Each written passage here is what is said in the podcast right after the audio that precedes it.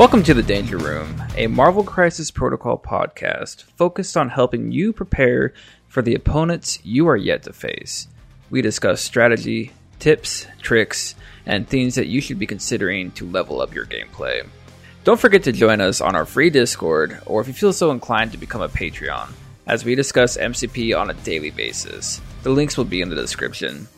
On the podcast, regular members include Dizzard, Jacob, Mike, and Sploosh. All right, hello everybody.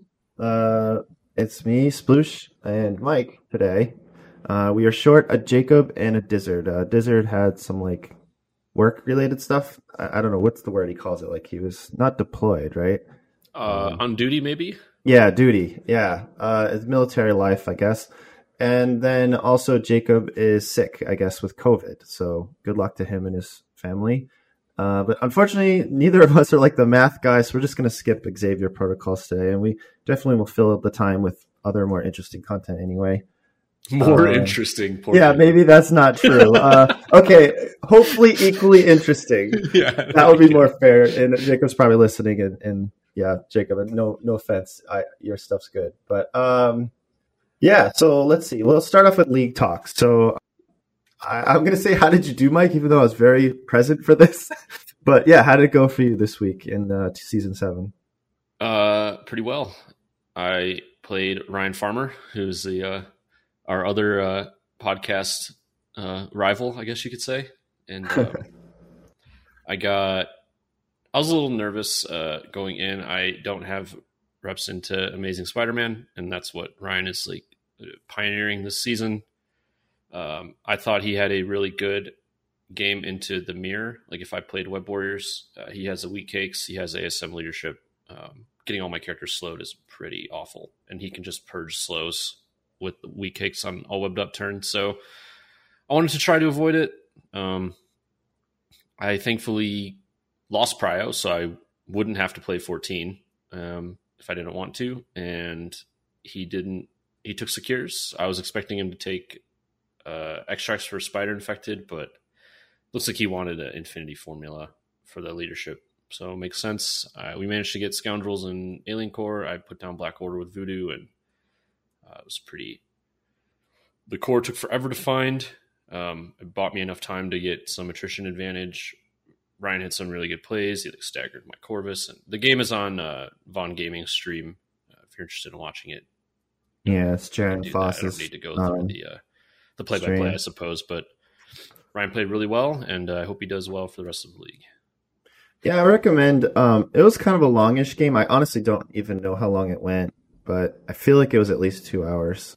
It was a little long. Um, yeah, a lot of it. Ryan Ryan was taking a, uh, a good amount of time on his turns. I I didn't care. Uh, he he apologized a few times about taking forever. I'm like, oh, dude, don't worry about it. Take your time. So it was one of those games. Uh, I said this on the stream. I actually co-hosted with Jaron, uh, which was really cool because we had me and Mike as the danger room, and then we had Jaron and Ryan as the representing Strike Better. And I just thought that was great that we had one of each in the game and one of each commentating the game. I, I mean, we didn't really like set that up super premeditated, but I'm glad it worked out that way. Uh, but anyway, there was a lot of great commentary at the end about what people were thinking you know what they wished happened. And I just would say, no, no one counted, but I feel like you guys missed this um, the roll on the extract at least twelve times. Yeah, I think I rolled at least like six or seven times. Yeah, it might be more than twelve. I would, I would venture to guess it was more than twelve.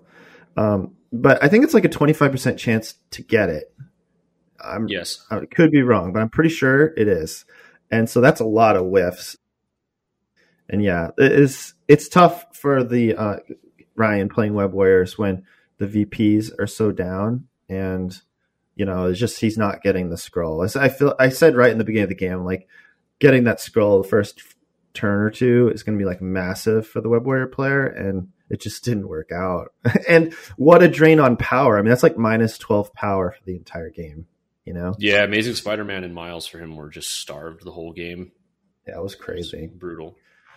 I would have loved to see that game on Infinity. I, I know Ryan felt the same way. So I, I yeah, yeah, I think Scoundrels worked out for you. It was, it was a fun game to watch. I would recommend did, people yes. check it out. Um, I felt like both of you did some like next level decisions every once in a while, and it was really cool. You know, because as a commentator, you're always trying to guess what someone's going to do, but to actually like be wrong and then see like a cooler play, that's always fun.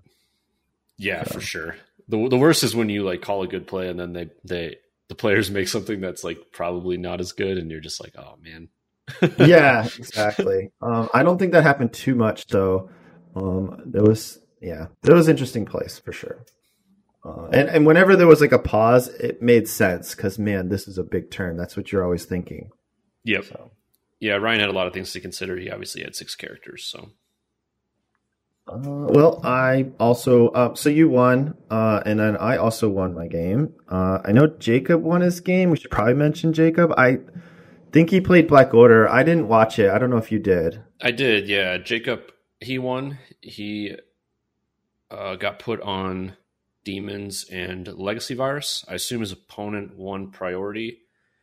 His opponent was playing Midnight Suns. He put down demons, which is kind of unfortunate um, for him. So Jacob dropped uh, Black Order with Hood, I believe, and uh, his opponent had like Blade, Doctor Strange, Iron Fist, Moon Knight, and Voodoo.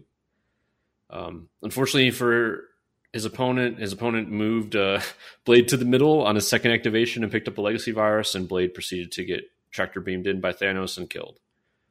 Ouch. Um, and that was pretty big misplay into Black Order. Um, the game is up on Norbert's stream. If you anybody's interested in watching it, I know it, I know it's there. All right. Yeah. You know, I got to like, so Jacob and I were both playing Syndicate, but he's got Black Order and I've committed to trying solo. And I feel, I feel like Jacob keeps running into these situations where it's like demons and I haven't had to deal with that. And I'm glad I haven't. But, uh, you know, obviously Jacob bringing Black Order is working out for him because of that. Um, Yeah, uh, my commentary, honestly, is like my opponents keep bringing secures I like. And that's not great for the opponent. when you're playing Syndicate and I'm happy to lose secures, that's probably a bad sign. Um, you know, we, we do this podcast to like tell people, you know, don't do this, do this. And uh, I don't know, maybe we don't have as many listeners as we need. oh geez. No, I mean, it it is what it is. I, I the thing is this: it's that I said the uh, X Men or X Wing thing is when like two people are going straight at each other, one of them is wrong, and it's similar with Syndicate, right? Like if I like the Secures and you like the Secures, one of us is wrong in this, you know. Uh, I don't know. Maybe they like them with every other opponent except for me, but I still think that may be something you know you should be afraid of, right? So I've been really lucky because I I feel like I've had like pretty great like objectives. All that's what I'm trying to say is that objectives I've played all throughout the season so far have been like pretty favorable for me. Uh, so I played Scoundrels and Spider Infected, and Scoundrels was mine. So I won Prio. No, I didn't even win Prio. How did I get secures? Oh yeah, because I picked the threat. It was between twenty and seventeen, and I was like, "Yeah, let's do 17. I, I didn't want to have to deal with twenty. I played against uh, Lucas Schick, I believe, but Lucas was super awesome guy. Uh, very like just friendly throughout the game, and like he kind of let me uh, have like a oopsie moment in the very very beginning. Um, because I haven't played Scoundrels that much. I'm sure most people haven't. Basically, one of the most weird things about well there's two things about scoundrels i find interesting. You played scoundrels too and i even talked about this on the stream. One is when the opponent's character is like a fraction out out of one of an objective and then your character get, gets cover because they're on the objective. It's obvious kind of once you know how the, the objective works but it just kind of like breaks your brain you know? Because it's like what character's like right next to mine. You could even have your characters theoretically touching and, it, and it, you don't get cover uh, and then so I just was like kind of blinked out in the very first like attacks of the game because it was literally turn one. He, he played um, Steve Avengers, so he was very aggressive out of the gate and um, was putting down multiple attacks on my characters. And I just kind of spaced out for a minute, like I didn't I didn't think I had cover. And then I was like, oh wait, I have cover here. And it actually mattered dramatically because that one damage was the difference between my character dazed and alive at one. So he was pretty cool about letting me like you know, kind of rewind that a little bit and just give me the cover. But anyway, yeah. So other funny observations on Scoundrel, Nebula or somebody who has Brother Daniel on them, you always get cover against that character because it's impossible for them to con- contest anything. And the other one I think is kind of weird that I don't know if it was intended or whatever, but I find it weird that like when you attack from one of those objectives to the other objective, you still get cover because they have to be contesting the same objective to negate the cover. Yeah, I think I think that was definitely part of their intent, AMG's intent. I see it. I don't know. It just seems like almost too much cover to me on that objective. Maybe It's just like you basically have to be within range two, within one of this objective, or you basically always have cover the entire game, unless of course you're one of those characters that negates cover. Yeah, I think it's kind of um, deceptive because it's it's basically map B with a central point, right? And we're gonna talk about this later in this cast, but map B like really, I, I guess I should say, shooty lists very much love map B because you can move and shoot them with while getting parity on round one. And this crisis just kind of puts the kibosh on that because you just get cover. So Also, just hit me another hilarious interaction with that map or objective is uh, Doctor Strange with his shield gives him a power.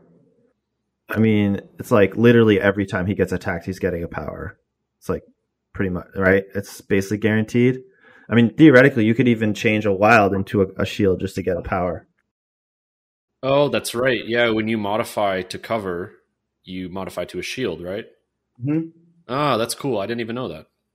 Yeah, that, that objective has some crazy interactions that it's like still so new that I'm still feel like I'm learning a little bit. Like the Nebula always giving someone cover thing just like blows my mind too. It's just like, what? Every time I attack, no matter what I do? Anyway, uh, so I end up scoring seven VPs on turn one, which was pretty cool. Basically, I was able to push both his back points. Uh, I was able to like quote unquote steal a spider because he took the middle spider, so I just took one of the sides while also contesting. And then I had my own side, so yeah, I think yeah, uh I'm thinking if I even missed anything. I feel like I almost took everything. So I had what three I had three spiders and then four yeah, didn't you say you, you had a lot of points on round one? Yeah, I'm actually wondering how I didn't have all the points. Now that I think about it, I actually think I might have got eight VPs and I miscounted because I had a player. I literally had a. Oh, I know what it was because he had two characters on his side and I had one character. So actually, we scored no points on that one.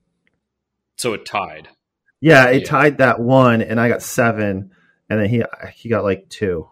Or Yep. yeah, Uh, yeah, brutal. that's a pretty good turn one. Um, so after that, I felt pretty confident because all I had to do was just not lose like my characters, and I should be able to make you know the last remaining nine VP. yeah, I love that scenario. I think it's really fun. It it feels very like the place. It, it makes the whole board relevant. Is what I'm trying to say, and I just I just enjoy playing it. E- even if like some of the best, some of the some affiliations are leaps and bounds better on it, like criminals and web warriors and probably Black Order. Yeah, And the rest of the field, I still think it's really fun to play. yeah, it feels like it's a little relay race, but at the same time, it's. It, you, you said earlier it's like map B, but it's kind of not because it's kind of like condensed a little bit, right? Yeah, the flanks are pulled inward by like range one, I believe, and there's a central point, obviously. Yeah, so there, it can get a little brawly eventually, and you do end up. And, and so I don't know. I, I think it's fine. Whether it's like, I don't think it's anything like ridiculous or overpowered or anything yet. Maybe I'm wrong, and we'll play it more. But I enjoyed my game. Yeah, I just I love that on map F the the flanks are pulled in by range one. I feel like that. I really wish map B was like that. I feel like the map B flanks are way too far apart. I, I also agree with that. And, and honestly, even map D, maybe you could bring it in a little, and that'd be kind of cool. I agree. Yeah, I think it, they're just very hard. Like if teams are good on those scenarios, it's very hard for other people who are like mediocre to deal with it. Um, and map B, I just rotating on it is super bad and frustrating. Um, so you're Yeah. pretty much all locked in. I just don't love it as much. But less uh, Dizzard, Dizzard won his game. We know he's out of Oh. cuts, but he he swapped to X Men X Force, in fact, he's running the same ten. He's running eight of the ten characters I have in my Dormammu X Men list. Uh, except he doesn't have Dormammu and Iron Fist. He has Bucky and Cable. And I believe he reached that conclusion. We, I guess I should say, we reached that conclusion without talking to each other. So he's cool. uh, he's playing the good X Men. I think you, you did pace that list around. I wouldn't be shocked if he kind of looked at it. But Sure, um, I, I uh, maybe he did, maybe he didn't, but I, I didn't talk to him at all about his X Force list, and I like where it's at much more now. Well, uh, and and I've had many discussions with him where I thought he should have X Men, and then one day he just decided, oh, whatever, I'm fine on 14 with Cable, and I was like, okay, man, you do you. Yeah. so uh, no, I don't know. Maybe this means I was right in the end. I'm not sure. Um, I I realized too he's just kind of having fun too. So For sure. Yeah, no. uh, But I think his list is much better now and now that the pressure is off of himself to, you know, make cuts, I think he'll play better. Wouldn't be surprised if he finishes 4-2. The pressure can definitely get to, you, especially in these later rounds. Like we have two more rounds left, and it's just like, oh man, here we go. Yeah. uh, yeah, a lot of great players have been knocked out. Uh, I think we mentioned that last week, and yes.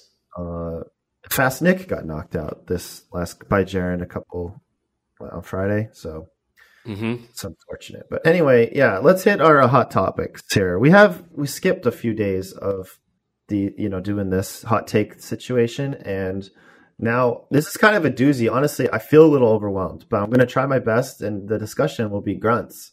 For people who don't know, uh, somebody took a screenshot of the grunt rules that came with the grunt character, you know, controllers, uh, which is Elektra and uh, you know whatever uh, Fury, and- Fury and Daredevil, yeah. Daredevil, yeah. So I'm not sure how you want to do this. So I don't want to read off the sheet. I mean, you can look it up on the internet. I'm sure it's out there. And you know, I don't want us to like use our podcast as some kind of like rules thing. But um yeah, I don't know. Do you want to I mean, we can shoot through it. A lot of it's like a few sent, you know, few words of just can't do this, can't do this, can't do this kind of thing. Yeah, so I mean, I think we've known about all of this stuff for a little bit now. I think the one thing that was debatable or unknown was that grunts start on the table when they're they deploy. Yeah, that was big. I did not expect that. Yeah. So now it makes like Fury even more crazy because of his, you know, his tactics cards let him teleport with extracts and such. Yeah, and it saves power because everybody was thinking you'd have to spend power to put a grunt out. Right. So, so now you're just using your power for cool things. Uh, also, that means grunts can go grab extracts and stuff. Right. And grunts are medium base, so Yes. I mean they're fast. yeah, they're as fast as lizard. So Yeah, I want to mention the other thing because you said like things we didn't know. I think we should also mention. It seems like the grunts activate first. I didn't expect that. I they thought do. you activate your character and then you activate the grunt. Right. Uh, So I think from like a thematic standpoint, you know, like the the the, the parent is like their overlord, right? And they're like commanding the the minions to go do their bidding. yeah. That's that's probably why it's like that. I don't know if there's any kind of balance reasons, but Yeah, we'll have to play them to really know. I, I I'm not gonna say, but the thing that gets me is does the grunt going first change like gameplay in a way that I don't know until I actually play it. For example, like ranges and stuff. Like it could be that your grunt just double moves to be within a certain range to trigger like something that like Elektra or whatever, you know, because they have a lot of these like very unique spacing situations going on. Like I think in my mind, you were spawning the grunt uh, and then the spawning of it would like help you with like getting the spacing that the character needs but now that i know the grunt's like out already on turn one and then you activate the grunt first now i think you got to be more mindful of the spacing when you're activating the grunt you, you follow my train of thought here Sure. I think so. I think the grunts being in play from the start helps Fury and Daredevil a lot, and it does not help Elektra, which unfortunately she's the one that needs the help. Uh, and I say this because Fury and uh, Daredevil are probably uh, well. Fury likes having his grunts created for free. I guess I should say. So that's why it helps for him. He can double walk his agent somewhere and do something cool, and then he can move and shoot or something like that, or move move.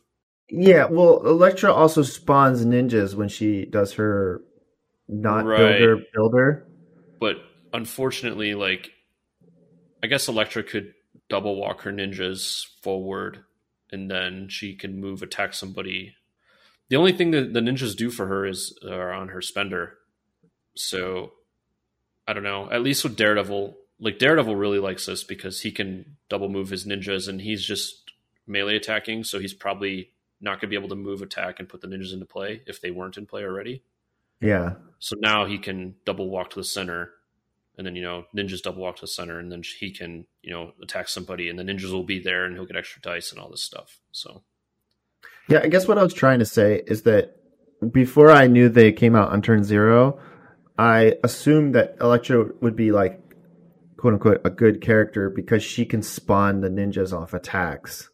right, And then maybe they would activate after her or something. Well, no, they come out with an activated token, so that wouldn't matter. But um, right, anyway, it just seemed like maybe that was her efficiency was like making ninjas for free, which kind of still is if they're dying. But yes, yeah, I, I don't know. I don't know how much they will be dying, so it's kind of like a question mark. Yeah, Maybe she still is efficient with that. But anyway, them coming out, I think that's a huge boon more for Fury than it is for Daredevil, by the way, because he's got that thing where if the shield agent dies, then he can choose where to put the tokens on extracts, yes, which just seems like a mega troll that a medium based character can like run up, grab like a hammer, and then you you kill them, and then now the hammer like goes backwards too. That's like yes, almost like a toad sort of thing happening. So yeah, that seems like a huge good thing for Shield, right? And uh, I'm going to leave it at that, but I do want to segue this too. That there's a question mark with these things, uh, these grunts, in that they're showing up on the affiliated roster, but we don't know what that means because do they count towards your 51% affiliated when on turn zero? And and no one knows. I would be shocked if that was the case. Um, like if I was a d- designer, and that would not be my intention. I would imagine. But why would you put them on the affiliated list then? Because they can't So be I think by the reason cards. Well, leaderships. Does that matter? Is there a leadership that only call out Maybe. the affiliated characters? Like I'm just being devil's advocate that why bother Sure. putting Yeah, them maybe I didn't affiliated unless there was you c- if you can name one reason and it's not even a good reason but it would be a reason then I would agree with you but I can't think of one good reason to make a grunt affiliated with the current rules. I suppose you're right. Yeah, I don't actually know, but I I would be really shocked um, because in in Shield's example, if the agents are affiliated, they count for your squad. You could just play Fury and the initiative card. Now you have three affiliated characters, and that seems ludicrous to me. But maybe that's their strength. It could actually be cool. Uh, oh man, that's really nutty if that's the case. Uh, Thanos, you're affiliated. Yeah, you could just like Fury kind of becomes Dormammu at that point. Yeah. with the tactics cards. So yeah, I, I'd be surprised if that's It also would mean playing unaffiliated Fury would be much more of an undertaking. Right? Because, right, you're playing unaffiliated. So now you have two characters that are unaffiliated mm. in play. Yep, yep. Li- Listen, I hate to do the speculating speculation stuff because maybe in a, a month or even a few weeks we're going to look like idiots when we're talking about something that's not even real. But you have to ask, and I think that's definitely going to hit the rules forums or have to be discussed at some point in the near future because uh, it makes no sense. Yep. And I, I, honestly, if it is either way, I don't care. I actually think it's interesting no matter what way they rule it, and I'm cool with it. I really am. I, I think it would be unique and interesting, um, but we don't know the answer. So, uh, yeah. Uh, do, is there anything else we really want to hit? I mean, I think most people knew from article there was a grunt article, and most everything else is on that article, right? Uh, yes, yes, yes. AMG put out an official grunts article. It didn't have the actual like verbose rules like this uh, sheet does from the box, but most of it is the same. Yeah, they just they get into like you have to choose like the commander of the grunt, and then like they activate with that person or something. Right. Um, but yeah, I, I think we can move on, and I think we're what we're going to do is talk about Elektra. Now, I'll be honest with you, I'd rather talk about Daredevil, but it's I think we could really talk a while about Daredevil, and I think he deserves more time. So we're going to talk about Elektra instead. And uh, I don't. Don't you start with that, Mike? What do you think? Sure. So my first, uh, my hot take is, is Elektra is another four threat character that I feel should not be a four threat character. Um, not not based on her rules or whatever, but uh, it's like original Daredevil and Cyclops and these these characters that get bumped to four, and I just don't feel like they should be there thematically, and it makes them harder to fit. And there's just a lot of things that bug me about it. Are you talking more about lore or? Yeah, for, uh, mostly from a lore standpoint. Um, but that being said, I don't think even Elektra's rules justify her to be a four threat. Um, her stat line is Valkyrie, and wow, that's brutally true. And she has no builder. Uh, I know people are like, okay, her out for blood, it gives her power, but this is just straight worse than anything else in the game, other than like Dormammu. But even he has like sap. Um, yeah. So it could potentially be worse. Uh, so it's basically she just has like a free spender. it's kind of the way I look at it. And uh, you know, Thanos has one of those, and it's never used really. So I just I mean, it I can get know. one power, but you have to hit them, right? Yeah, it's not even like no matter what. So if you whiff, you get nothing. And I don't know. Her kit is so cool. I love the the the idea that you know she can like ancient throwing blade somebody from range and then teleport to them and then impale them and like that whole like play pattern is really really cool and I love it. But she has no power to do these And throw in the fact that if she got more power, she could then like get into this martial prowess, you know, kung fu, like, you know, martial arts sort of like bonus defense, right? Like if you can picture it in your head, right? She's like, she's throwing blades and she like somehow teleports on them and then is like, you know, doing an impale, has awesome defense because she's in your face, right? Thematically, everything kind of sings with her. Oh, for sure. If her if her throwing blades just power for damage, I think she's a, a pretty valid four threat. Worth noting, range three Pierce is kind of sick and Mystic. Yeah, I mean it's basically Doctor Strange, uh, Sorcerer Supreme builder. Sure. It's basically identical. So I I mean that's a little over over or uh, overstated for a four threat probably, but I don't know if it justifies not having any power gain. I gotta say that it stings what you just said about Valkyrie because she literally has six health one and five health on the other side. Why does she have five health on her her injured side? Yeah, it doesn't make any sense. And like martial prowess is just worse than martial artist. Um, I understand they're like they're like, oh, but you get a power refund with martial prowess, but it's like I don't I don't know how many times I've like used martial prowess with like Proxima and not done any damage. I just maybe take one. Yeah, you often just take one. Most of that's also because of invulnerability. Sure. So Lecture takes two, whatever. I mean, it, it's just not that great. It's worse than martial artist, even if it has like this weird niche synergy. Sure. Um, martial prowess plus stealth is cute. You, you, with X Men, it's kind of like kind of sweet that you get cover or your martial prowess. But I mean, you know, I could think of better characters. You, you know, like like you said, I'd rather have a martial artist and and stealth, right, with X Men Yeah. than than taking this. And she doesn't generate enough power probably to even pay for it unless she's dying.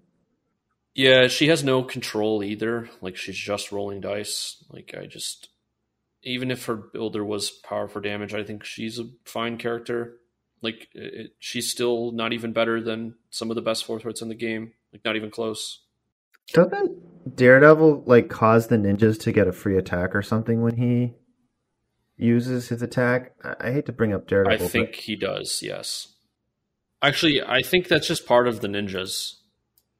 okay. Uh, I could look up ninjas because Yeah, ninja ambush. When they're placed on the battlefield as a result of one of those two characters' builders, they can make an attack. oh, that's the other reason I thought she had a cool attack that actually isn't as cool anymore. Yeah, that's what I'm saying. If the ninjas don't start and play for her, it's better, right? Yeah, it kind of is. Yeah. I, I mean, I hate to say it. They, I, I'm kind of sad too. The ninjas don't get the cool like if they're holding an extract, they can't place it wherever they want thing, like Shield does. They have a different extract like gimmick. Oh. They can like give it to someone else and then they kill themselves, Right. which actually maybe is better because she can spawn ninjas for you. So like it's better that they're killing themselves. Weirdly, But they can test research station, which is troll. really? Yeah. Oh, because it's not a secure objective. yeah. okay, dude, you just blew my mind. I, I and if we say nothing interesting for the rest of this episode, you got the one cool interesting thing out. Yeah, they don't pay power. So wait, where's the ninja? Oh, action, move an asset token for free, range three. So that's actually kind of sexy if you could put a character within three, like maybe a turn, like a turn earlier or something, and then just run your ninja up, immediately grab it, and then commit suicide. Right. I actually don't hate that. Also awkward though because the ninjas activate first, which again I, I thought maybe they'd activate second. Right. Yep. That's a big deal. Uh, anyway, But yeah, ninjas are kind of insane on research station with Kingpin, right? Like, uh, no, they count as injured, right? do they? I don't, Yeah. Wait, it doesn't say that. I thought it's in the grunt rules though. Oh man, what do I do? I have the grunt rules. I don't Uh, think they do. Well, how about this? I'll look that up and you keep talking about Elektra. Sure. I don't know how much more I have left to say about Elektra. I mean, we've seen their tactics cards now, and So, well, tell me about impale. You you're basically not impaling unless you're dying, but then like you're you're encouraged to play like martial prowess, and then I we feel like impale is basically like a seven power ability most often because it's range one. But how are you going to get seven power? And honestly, I honestly thought she had six health on her injured side. I think five health is kind of unfair to her because most of her power gain is going to come from dying. Right? It's right like like a character with seven health and if they have like expensive abilities, it kind of makes sense because they have so much health that they'll get power when they're dying, and then they can do the cool thing, right? But when you have five health, you're not gonna flood on power. no, you'll probably just die. Like, there's going to be a lot of times where this character just gets attacked in melee range and gets one shot. Uh, I just. mm. not good. Poor Elektra. I think she's really cool thematically. Her kit is is like it's like 80% there. They just left out like the biggest the biggest piece. She could have been awesome. So, I mean, we've seen it with Hulk. Like Hulk had no builder and he was awful. So like and Hulk has 20 health. So like you probably just ignore Elektra. That makes sense. You know what? And that makes me think: what if like it said like if your ninjas take damage, you get a power? That actually, would be Yeah, just anything, but she's just has nothing. Like uh, it's just sad. Like I want to live in a world where like I can ancient throwing blade somebody, spike, teleport, impale. Like, It's just cool. It's just not going to happen. I do see nothing with the whole like grunts are on their KO side, which makes me think I'm thinking of like the fake leaks that came out like months and months ago. So yeah, uh, uh ninjas on research. I'm Insane. in. Yep. Oh man. Let's see. I'm just looking at shield agents real quick. They cannot contest uh, secure objectives. They're the same thing. Yeah, it's They exact can, same they rules. contest research base. Yeah. Cool. All right. well, uh, there you go. I, I think we're good with talking about Elektra. It sounds like we're a little down on her, right? Like, just I don't know. Yeah, I mean, she's just she's going to go into the, the pile with Cyclops. You know, the characters Yeah. that probably should have just been three threat, and they would be way cooler. Yeah, the, I I can't get over the fact that she's literally a Valkyrie, and Valkyries die, man. Like Valkyries are they go out hot and they can do tons of crazy damage, but like they die. And as a three threat, you kind of like okay with it, but as a four threat, ugh, that stings a lot more. Yeah, yeah. Valkyrie's a little overstated by like one health for a three threat, and uh, Elektra is like very much understated for a four threat. I actually disagree with you. I think, and this was a very early math thing with Jacob, but I think having six health as a three threat and three three three defense is considered defensive tech. In comparison to say like Zemo is three through three, but he gets a reroll, so he's like four defense basically, right? Um, Sure. And and there's tons of like Lizard has invulnerability. I could go on and on, right? About all the three threats with invulnerability. And so if you have invulnerability, you have five health. I think that's even better, right? Than Valkyrie. It is, yeah, for sure. So, so I, I don't agree with you on the Valkyrie thing. I actually think Valkyrie's pretty reasonably well balanced. I think the reason she was crazy when the game first came out is just wasn't other choices. Nowadays we have so That's many fair. choices. Maybe she's just like MODOK then. And, and who's even playing Valkyrie anymore? like Yeah. really? Yeah, I did feel the Valkyrie nerfs were a little uh, unfair, but here we go. I'm kind of okay with the flurry thing, but I think making her throw more expensive kind of stole her like one Yep. cool thing. I agree. But anyway, uh, yeah, I'm cool with moving on. So we want to hit the main topic. Yeah, We're going to talk about map B and map D. I wouldn't call this a pillars of the game. It might even be more like philosophy, honestly. Uh, and but it yeah. turns out people like listening to us talk about philosophy. So yeah, I hope it comes out that way. Um, Yep. So this is a difficult topic. I'll be honest with you, and I guarantee, no matter how hard we try, as soon as I hit end of this episode, I'm gonna remember something I didn't say. So let's let's give it our best shot. Uh, so just to start philosophically with, what do we expect to happen when we play map D or map B? Um, like, how does the game play out? Like, if it was like a, you're picturing in your head like a head sim, as some people say. well, do you want to start with one or the other? And Yeah, then- let's do B since different. B's before D. Sure. Um, so yeah, what do you picture happening when you play B? So there's like a couple openings that my opponents have on map B. They either have their character either double walks to a B and is done, or they double walk to one of my Bs and they're done, or they move to their B and shoot my B or my secure. So Which, well, hold on, that's very rare. What characters even do that? Because I think even Hawkeye can't hit somebody if you place back of your B, right? uh, I think he can. I think Hawkeye can. I'm pretty sure I've measured this. Uh, a small base character, medium move with range five. If you're back B, you, I'm almost positive you cannot be hit.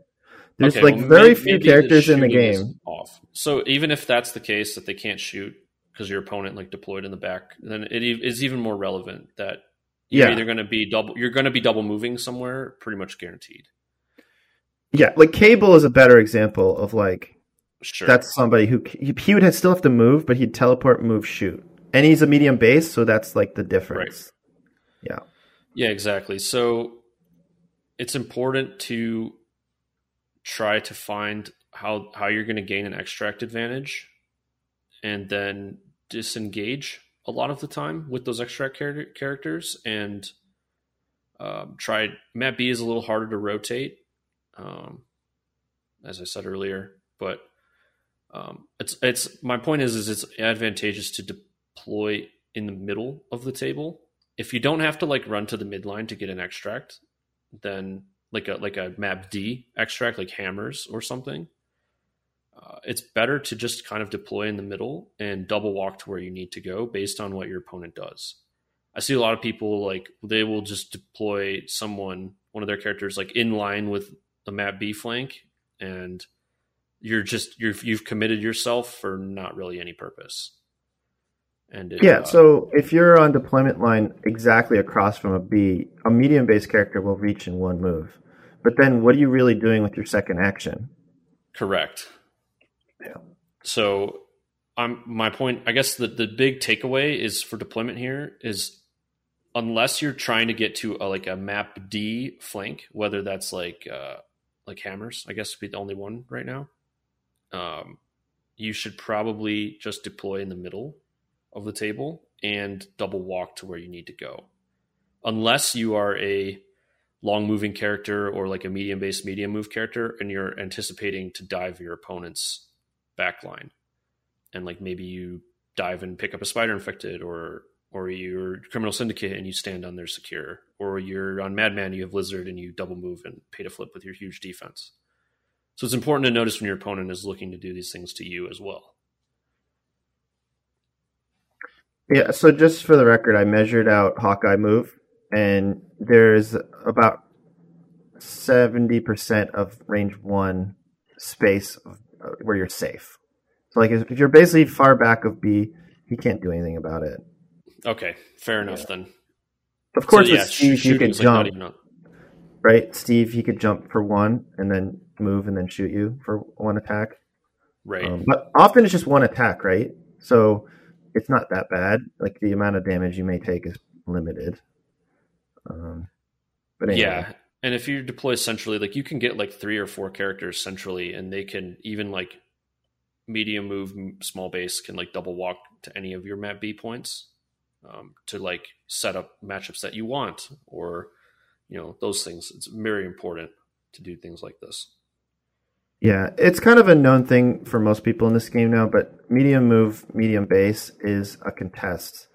Uh, assuming you don't block it. Because actually, I've had a lot of games where Lizard can't actually reach someone's map side of map B because just a car is in the way or something. Uh, Yeah, so for Lizard and like, you know, Beast and Voodoo and all this stuff, they if you move a small base character to about like they're sitting on like the front end of like a third of your objective token, you can block characters like Lizard and stuff. Um, so if you're seeing your opponent looking to do things like this, uh, you can stand on it and block them. Um, it won't work for long movers like Black Panther. They they're too fast, I believe. And Yeah, oh, yeah. If, if they're committed, yes, they can get there. If they're from the middle of the table, you can block them. yes, which you did to me at LVO, and I hate you. Yep. Not just one side. Like, this guy blocked both sides. He's like, no, no fun allowed. No. Um. So yeah, basically, if you're not planning to like go for the other person's side, then there's really no reason to place your characters uh, directly behind a map B scenario. Correct. Um. And then the attack maybe, but like very few characters can actually be aggressive on turn one on map B. And yeah, uh, I guess what we're trying to recommend. eh, Well, maybe we shouldn't recommend yet. We can get to the turn zero stuff at, later. Um, but I guess maybe let's do uh, map D now. What would you en- envision a map D game looking like? Sure. So now, Map D, I like to think of it as musical chairs. Uh, I have all these cool terms these days. Uh, but yes, so the idea is that you do not, you'd never want to play both flanks unless you're maybe criminals and you can like trivially kind of get both. Uh, but outside of that, you kind of want to just take your home point and then pick a flank uh, of your choice. If you're like an aggro team, maybe you want to take like their heavier flank to like try to win. Um, but if you're like a web warriors, you kind of want to bait side and move to collapse to the other side and just make them waste a lot of turns moving. And then at some point, they'll enclose on you, and you just probably rotate to their home point, which is probably maybe only has one character on it. It's typically like bullseye or something, and uh, you can just overwhelm that and then they're kind of just left out in the dust again. Um, so again, I see a lot of people commit character. Now, map D, it's a little farther than the map B points. So if you're not like a long mover or medium base, medium move or whatever, you kind of have to hedge one side. But my advice would be to not fully hedge, like in line with the map D flank. It would be put yourself like in the middle of your home map D and the side. That way, you can rotate home or rotate to the back point or the side point or whatever, and it's uh, more flexible for you. You can do this on map C as well, which I think is also I think there's maybe only two characters in the entire game that completely have to hedge, and that's Crossbones and Mysterio. right. They're the only two characters that move that slowly, right? Yeah, Crossbones and Mysterio have to be like in a straight line to reach the midline of wherever they want to go. And it's still very easily blocked. So that I've played against a syndicate, syndicate player who put just crossbones across from me, and I had prio, and I was like, "Well, you're not making it." Yeah, literally anything can block crossbones from a double move D uh, if you just position it correctly and, and like on the opposite side, you know, your opposite side of that corner point. yeah. I'll recommend to like people playing this is like pre like after your opponent deploys, pre-measure where you think like to see where their characters can actually go because you'll see sometimes your opponents will make like minor errors in their deployment and they won't be able to reach like where they want to go um, as well as they probably thought. So you can potentially block them and not let them get on the point. And this is relevant into Syndicate because they have a lot of slow movers like Crossbones, like Sploosh said. Um, and Mysterio's Mysterio's Syndicate as well. Even Kingpin. Like if Kingpin is not like completely in line, you can kind of block him. Um, especially if like the terrain is unfavorable. I've done it before. Yeah, he needs to be very much in line if you're worried about getting blocked for sure. Um, he's got a lot more wiggle though if he is in line. Um, Correct. Yeah, but blocking syndicate is an amazing strategy into them. Um, if you can make it happen. True. Uh, agree completely. It also forces how they place on turn zero. It's it's a it's a whole thing. Um, so I, I will say map D is a little more scary than B because uh, with like Steve or Dormammu, uh, characters are much more active in how they can interact on their side, which is why I think turn zero you need to really make a good call on which like are you going left or right very early because you know if someone commits like half their team to one side then i'm just gonna like assuming i'm playing to not interact you know uh, i want to just put more of my stuff on the other side you know?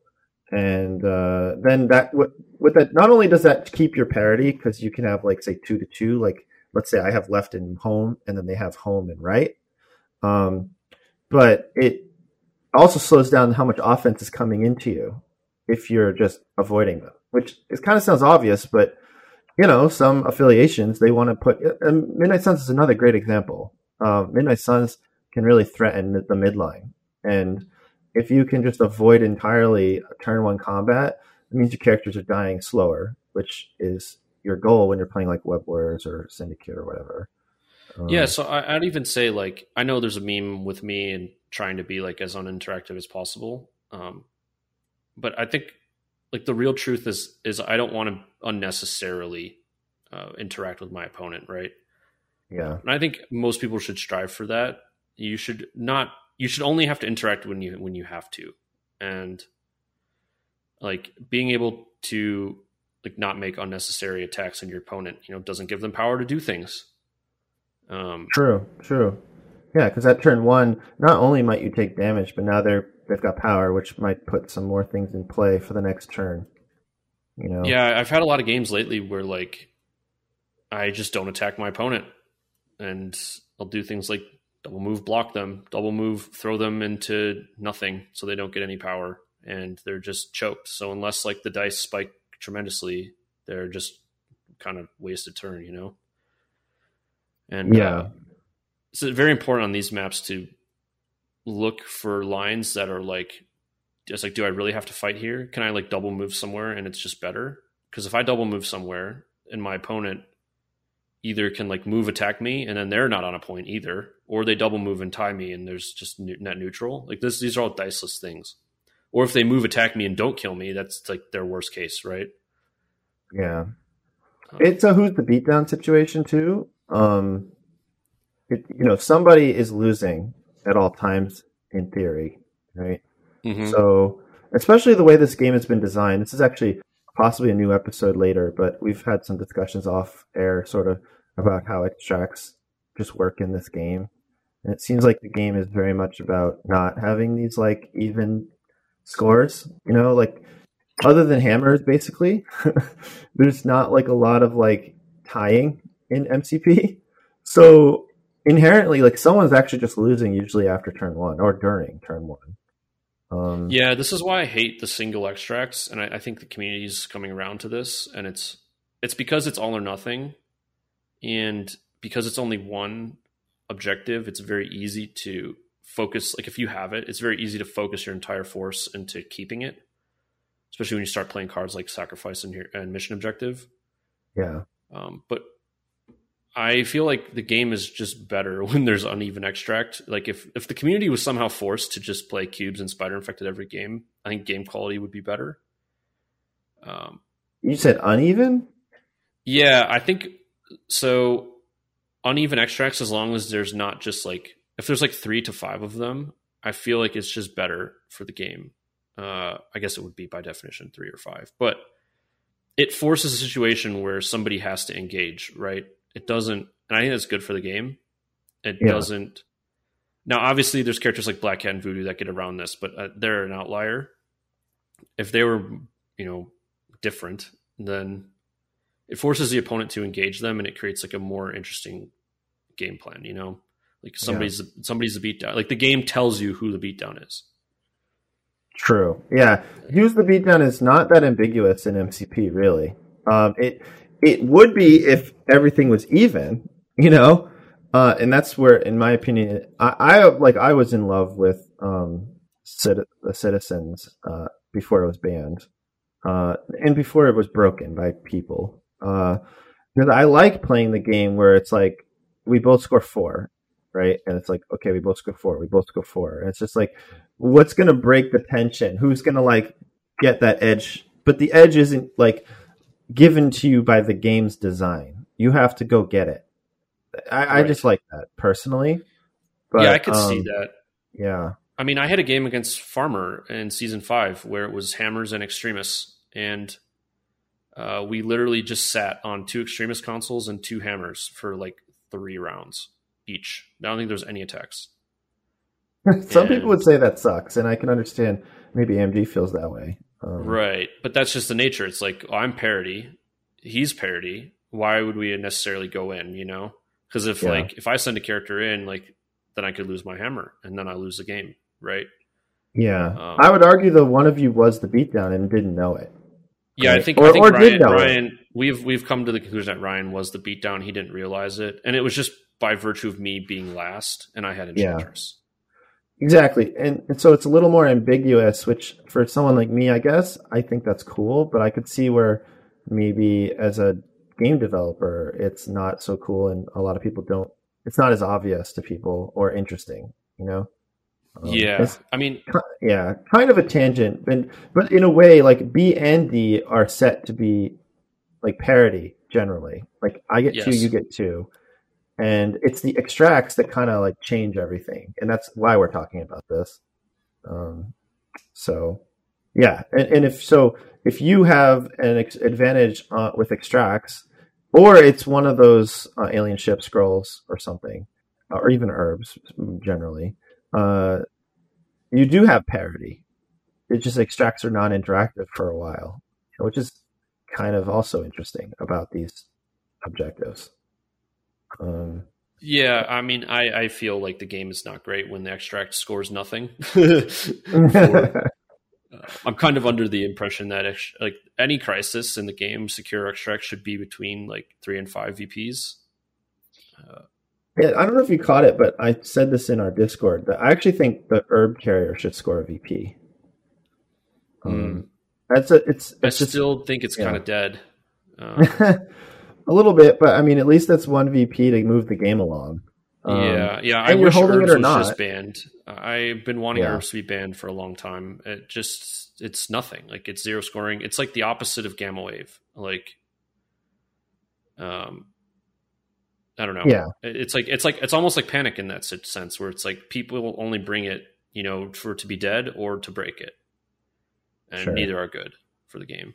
Yeah, I think herbs has some issues, but I, I think that would be like a kind of subtle thing to just do to it. That you know, because Sure. AMD, I don't think they're they're not going to ban herbs. I just don't see that happening. I, you know, even if we Yeah. want it to happen. I would like Um, it to happen.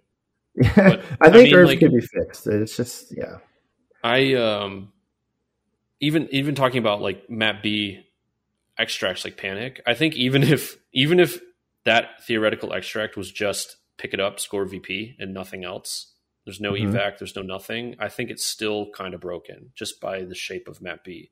And there's there's like too many characters in the game now that can grab the back one and like not be can like not get answered. Like yeah. And there's uh remember with Dormammu, we had a if you have Prio, you could get like um Amazing Spider-Man or uh, Quicksilver to steal a map B objective and get away. yes, Uh, yeah, going like un- three one is like yeah, you can't stop it either because right. Dormammu would like grab like one of your points and then R and D to one of those characters, and then they would grab one, and then you would just grab the other one. Right, yeah. Quicksilver can go in the middle and he can grab either one. Yes. And like, yeah, there's just a lot like Thanos just busts everything. Like there's a lot of stuff in the game where like being able to steal a map B extract is not super difficult for some of the cast, and it's very backbreaking. So Uh, I, I don't, I don't know if it, we'll ever see map B again. You could do a map B extract and then um, just say like cannot move with it uh, this active like for the first. yeah, I guess if it worked or like Alien. Core does now, Yeah, then maybe perform one move probably action fine. maybe. Uh, yeah, that don't would know. stop Quicksilver. That would not stop Amazing Spider-Man because he would just jump with it.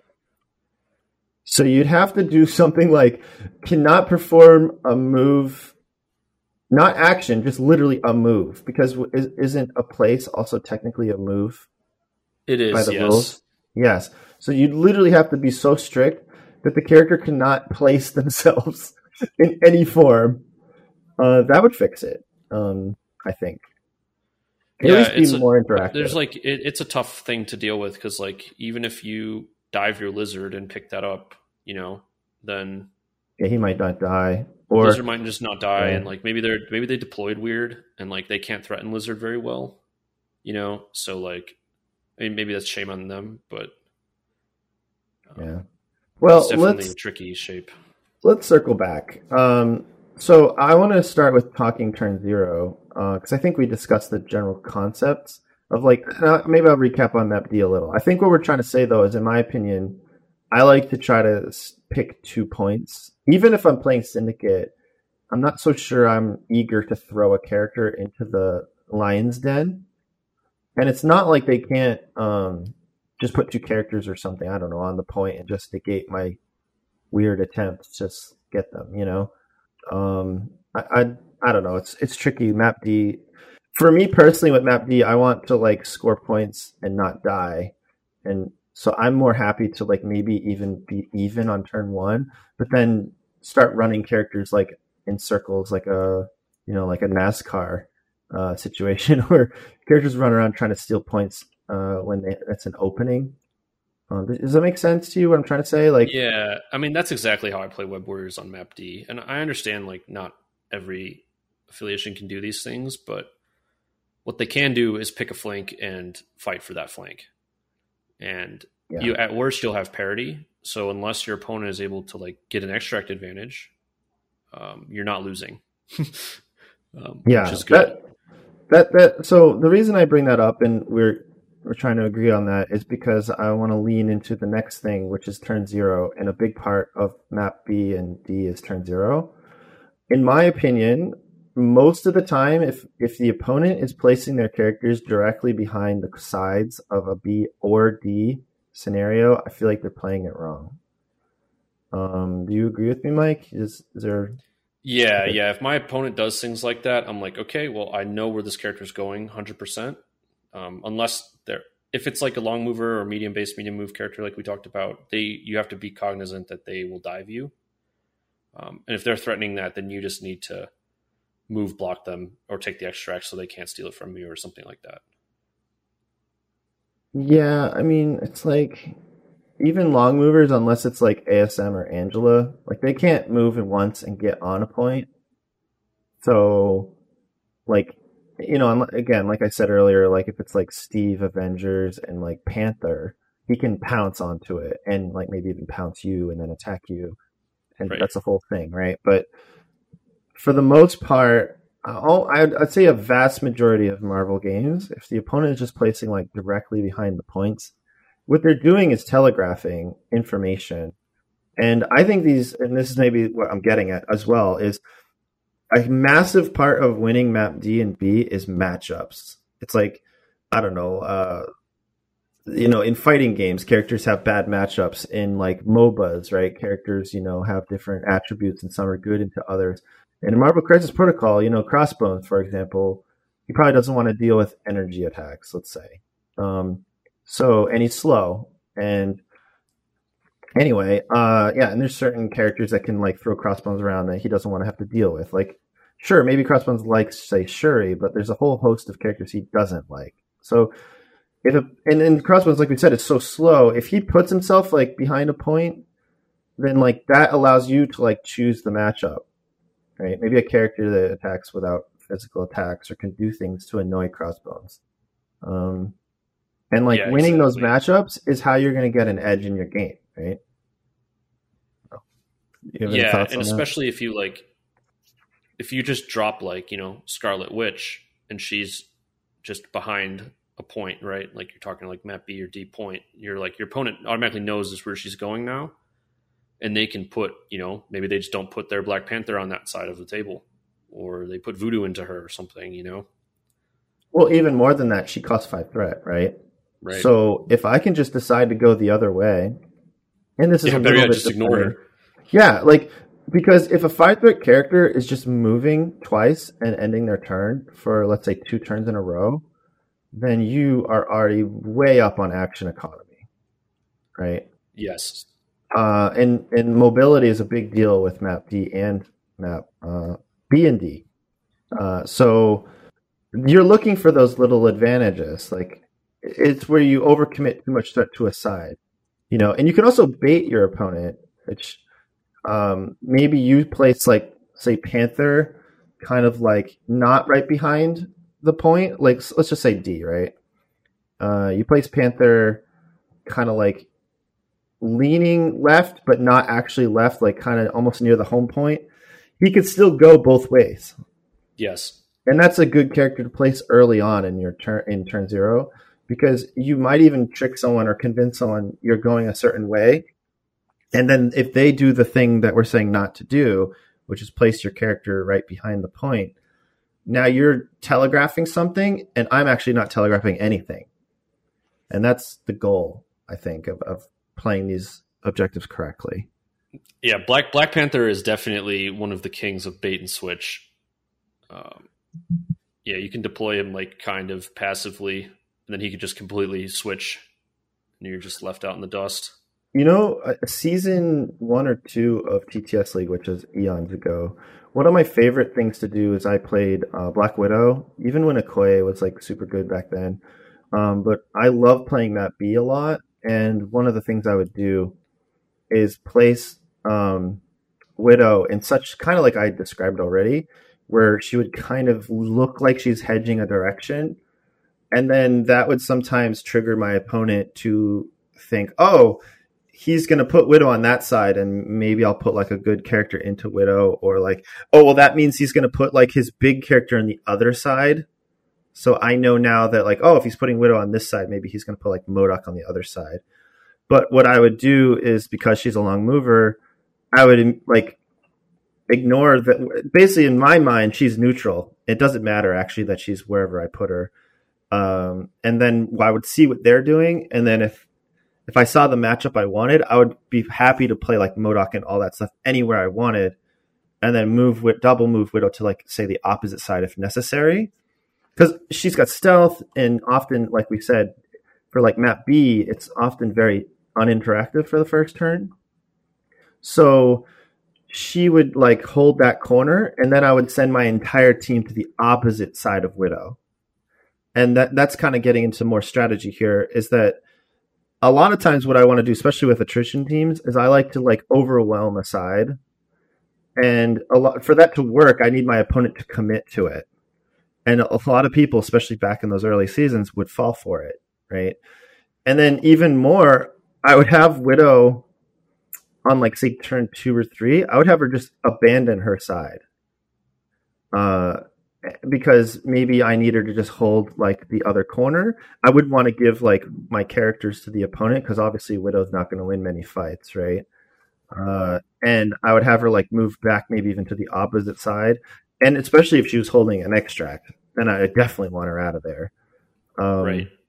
and so then I would completely dominate a side, like let's say this left side of the board. Uh, leave Widow to like hold that my like home side of left, and then kill all their characters. And then at this point, I'm just up like half, probably like half the threat of the game. So like half of 17, say like you know eight threat or something. And then now I just can do whatever the hell I want with my huge advantage, you know. And then you can clean up the the values and then if they hold that so the other thing that's really punishing about say like um but we're talking about infinity formula, uh, is that now my opponent has to choose do they stay on the right side while I'm all on the left? Because if they leave, now they're giving up VPs potentially. And if they stay, they're kind of like quote unquote wasting threat.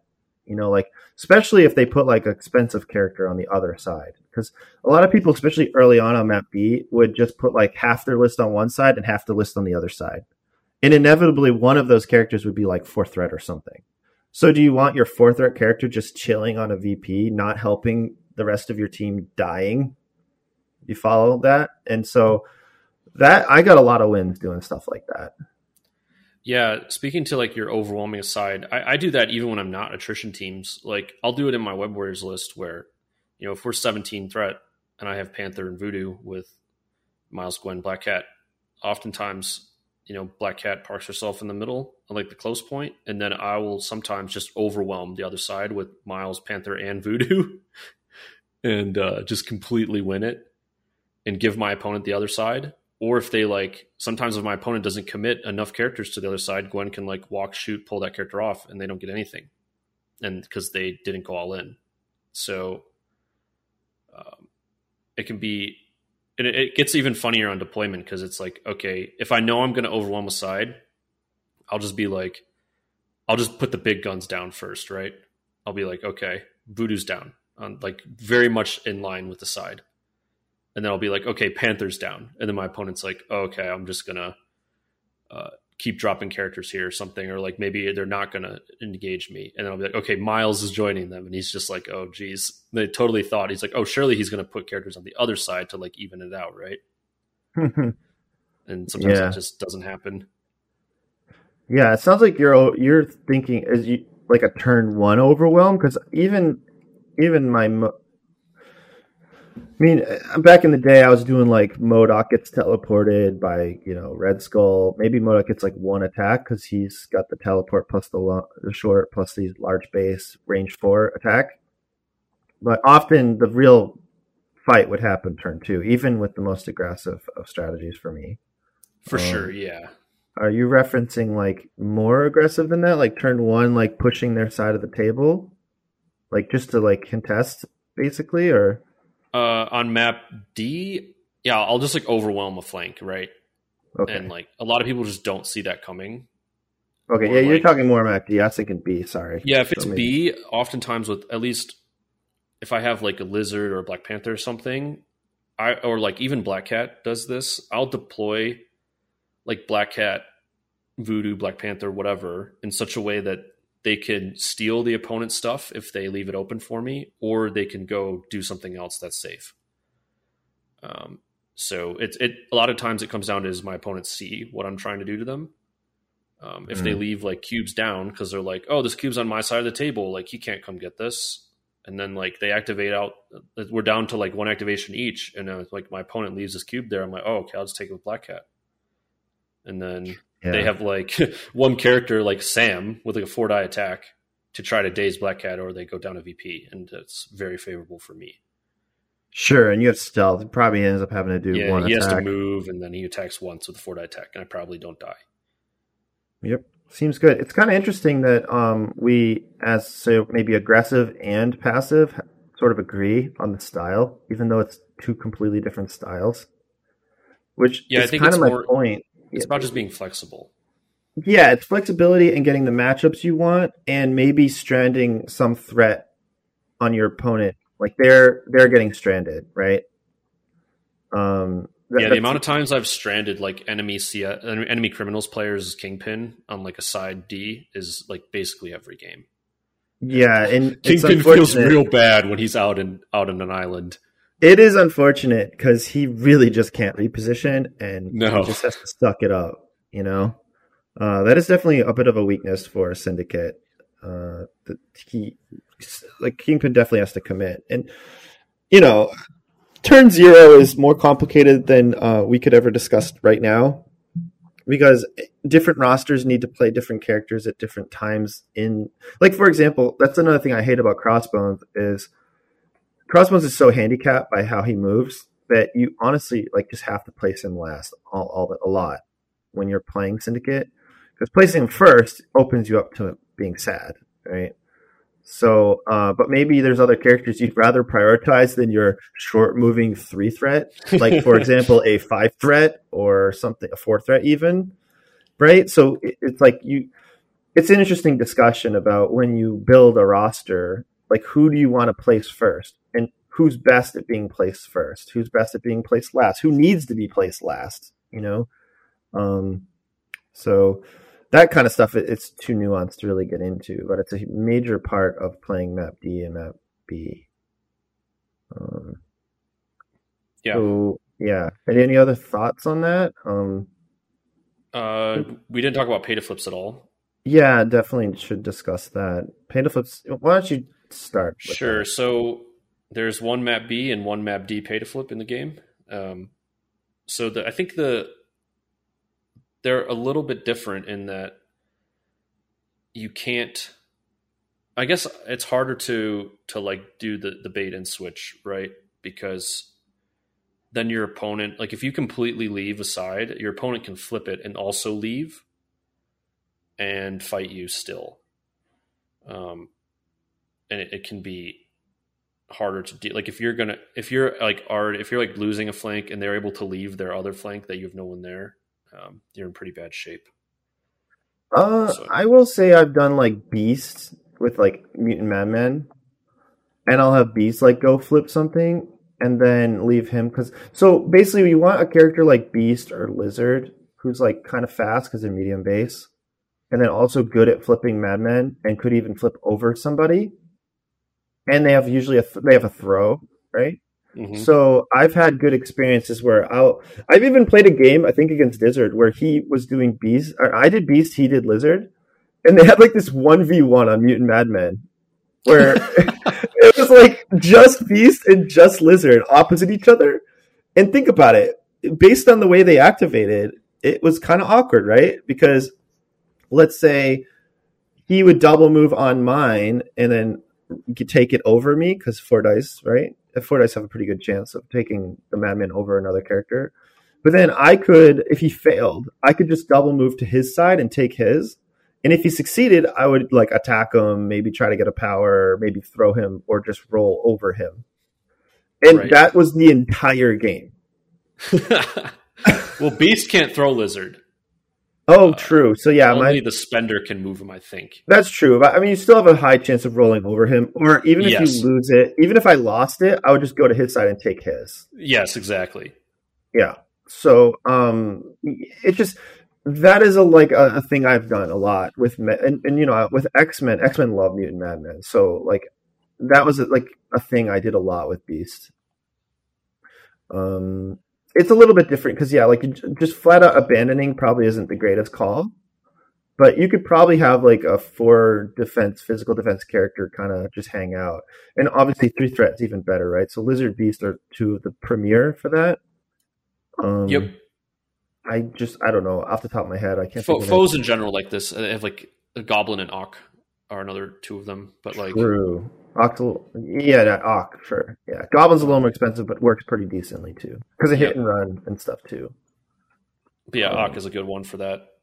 And uh, yeah, I Yeah. mean, it's, I forgot what I was going to say now, but Well, I yeah, oh, I guess. with Oh, go ahead. it it was. Um, this is why Black Order hates pay to flips. It- Not not because I honestly don't think they care that much about paying to flip for the secure. It's more about they don't want to go over there to do it, and Yeah. it allows you to like flip it and then collapse on them while scoring VPs. They love when like you have to leave a character somewhere to score victory points to not lose the game, and that's that's that's the real reason why pay to flips are good into them. Solid, yeah. I mean, the obvious too is like spider portal, like also just randomly teleporting your characters is like sadness. Yeah, Um, very bad. Because then you're maybe even losing action economy and like maybe not even flipping the stupid thing. Uh and then you yeah you kind of have to like you're forced if you want to score vps to go actually acknowledge the point. Uh and and that feeling when your opponent has their characters stranded it's so good when you're playing the attrition team uh to just watch someone's character doing nothing. Yes. uh, yeah, because then you can focus fire and um, when your opponent's able to collapse all their guys in and score VPs, it, makes things much more difficult. You know, to contradict your leaving the point thing, I will say I have played Dormammu last season where I would go up, hit like flip for the madman, and then just move middle or something, and like not consciously care about that turn two them taking it. Um, just because I don't know that list was very mobile and just could just destroy and, and could focus fire so hard that even if they're just moving to my point and taking it, like I'm probably winning by like yeah. As long as they do that on round else. two, you're happy about that. Like if you get the one VP in the round one, and then you can collapse aside and win the other two over there, you, are just trading, right? And you're yeah. stranding characters in the process. I think that's why it was good. Yeah, and if the score is even because you took it third one, and then you're taking theirs on turn two, and they take yes. yours on turn two, then it's an even split. And attrition teams like when the VPs are even. You know. Yeah, if they could keep parity while killing you, that's that's good. Exactly. Um. Yeah, I don't know. There's much more to say about pay to flips. I mean, that's the only difference in my mind. And like you said, it's such a good example with Black Order just being really frustrated that you, they have to go get those VPs. Um, also, kind of changes a tiny bit how um, research stations played. Like, because research station just over like in we did the um, we did a whole episode on research station and it's a pillar of the game and how if you're playing research you kind of have to play research only. Uh, it kind of negates like secures. I'd say like a kind of like a kind of catch with that is you could play like both pay to flip, uh, map D and map B, and have like one character just marathon all game, just grabbing the secures.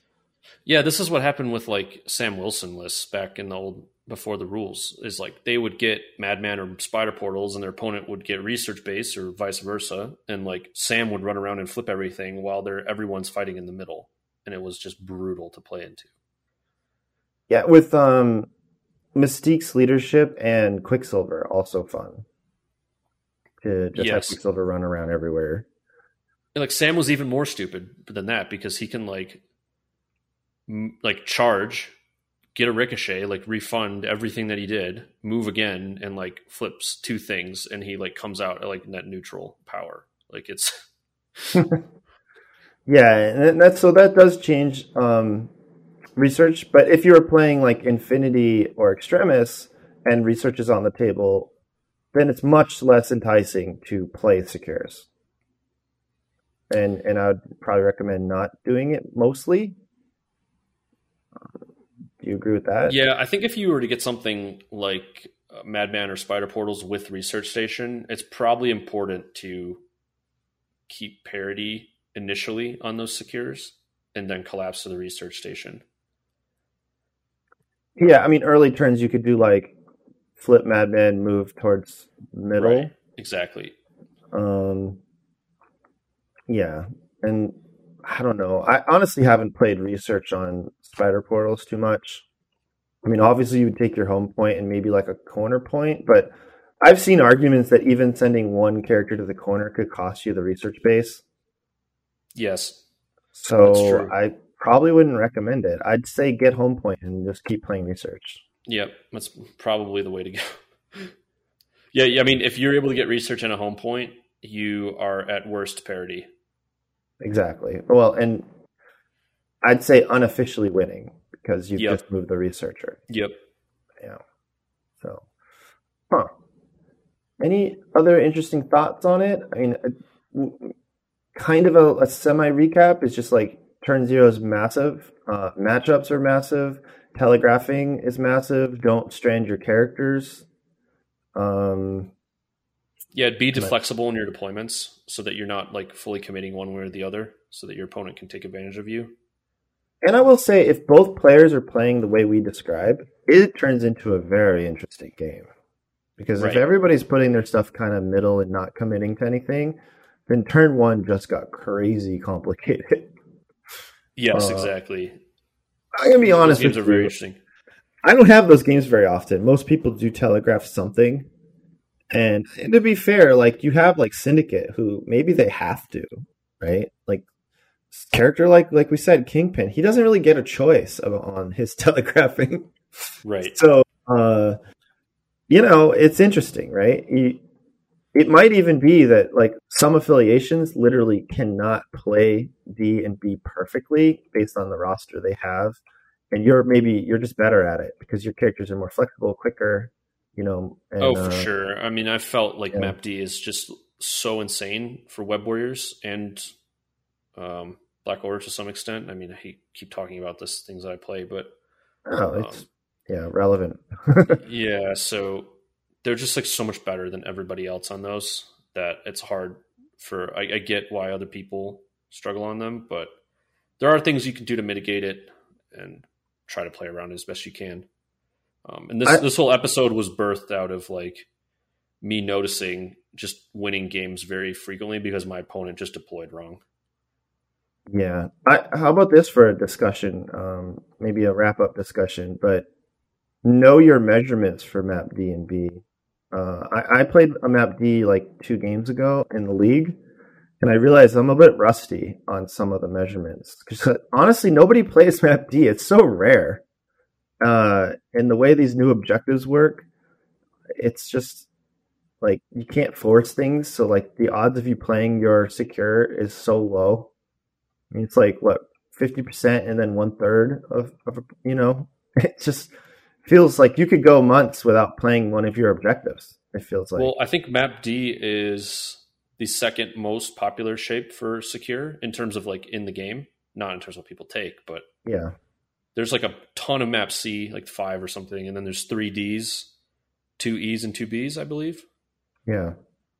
So But these pretty underrepresented. It's It mostly is. web warriors, I think. Like I, most people don't even play Map D. I think with Syndicate. I, think some do, obviously, but it's not like super popular. Um, like No, who even wants to play Map D other than these?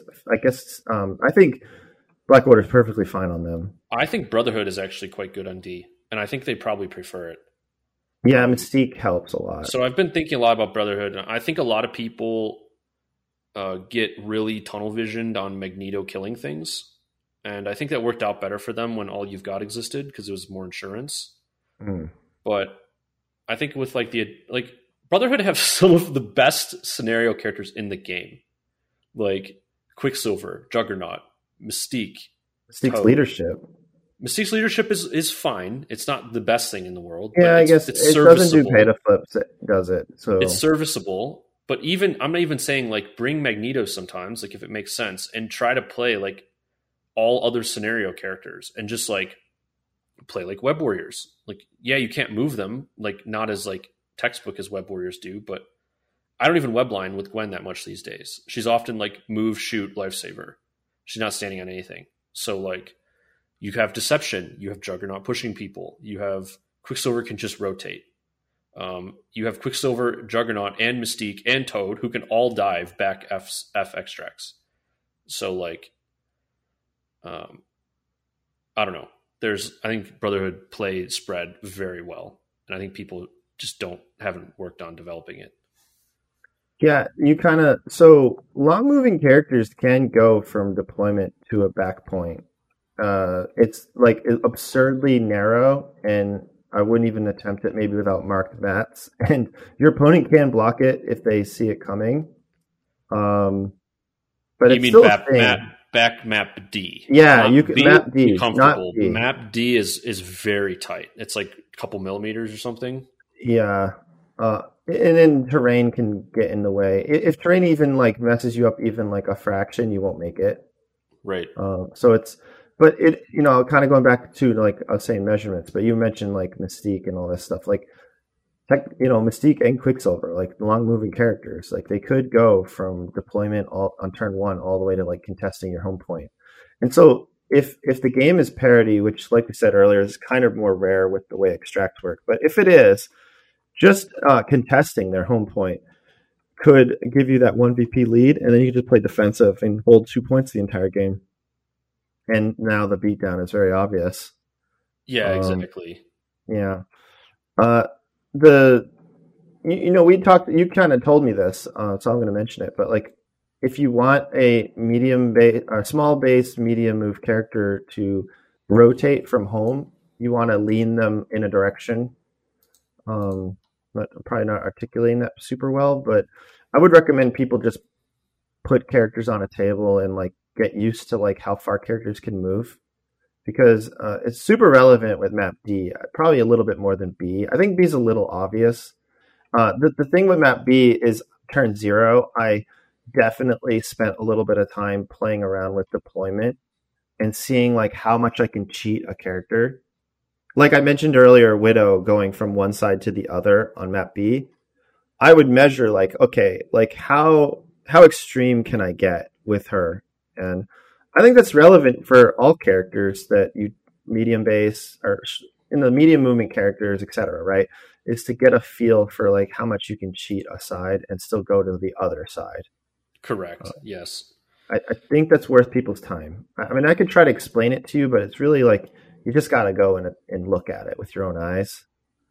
Um, but yeah, so one thing you want to do is measure out like maybe like it's say a hammer. So you move your character to grab a hammer and it's map D. So you're on the home point and you have let's say another move action. Play around with like where that small base character needs to be so that they could theoretically rotate to another side. Because that might even be relevant, right? Like if you're home with a hammer and the, you're losing, say, one corner, you may want to like first activation just retreat your character to the safe corner, and as a first activation, it's a very neutral play. Uh, so making sure you maybe don't even block that movement with your other characters, making sure that you actually can reach. Um, it's also very um, important for extremis because extremis allows you to heal your characters. So if that character can go from one point to another and heal one of your characters, that's that can be big. And if you mess up and you can't reach, that could cost your character's life or you know whatever, or you're not securing that point efficiently. Um, so that's like stuff you want to like, do. I've been yeah. beat up on a side extremis console, and then I just heal myself, double move to my close extremis console, heal myself again. it's great.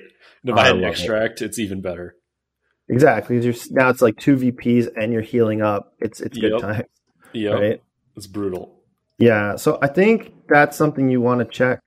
Um, even like even like for me, Kingpin with his medium base short move, you want to like kind of make sure you can see because Kingpin Kingpin can go from one map D point to another, like home to side. He uh, going across the table is a whole different conversation.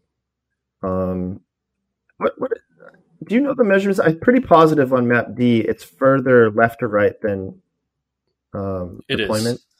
Yeah, uh, you basically need to be like a small base long move to deploy in the center and reach like a side D. Okay. Like a Black Panther. yeah. yeah. sure. Sure. You know. Sure. Uh, otherwise, you kind of have to hedge. I, I think. I don't know if like a like a like a beast or a lizard make it. Um, From middle to corner. To side D. Yeah. I think they do. I, I can check. Though. Yeah, I can check. Um, because yeah, but yeah. If, if you have like uh, you know, like Toad, Toad won't be able to make it. Um, no. You will not. So. Um, yeah, I'll check on that. Is there any other like uh, another one for me was that was big was Juggernaut.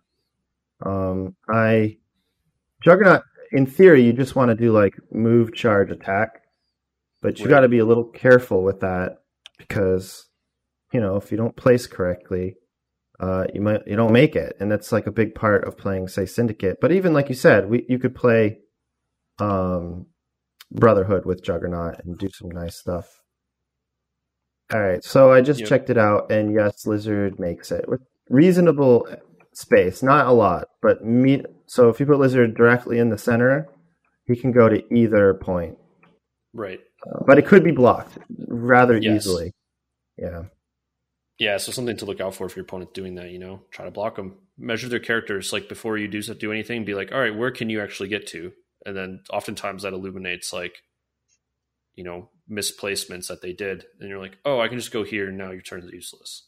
So, um, another actually, I thought of this the first time you said that is sometimes people mess up and maybe telegraph which character is going to grab an extract, so then you know which character is going to go on the secure based on how they place their things.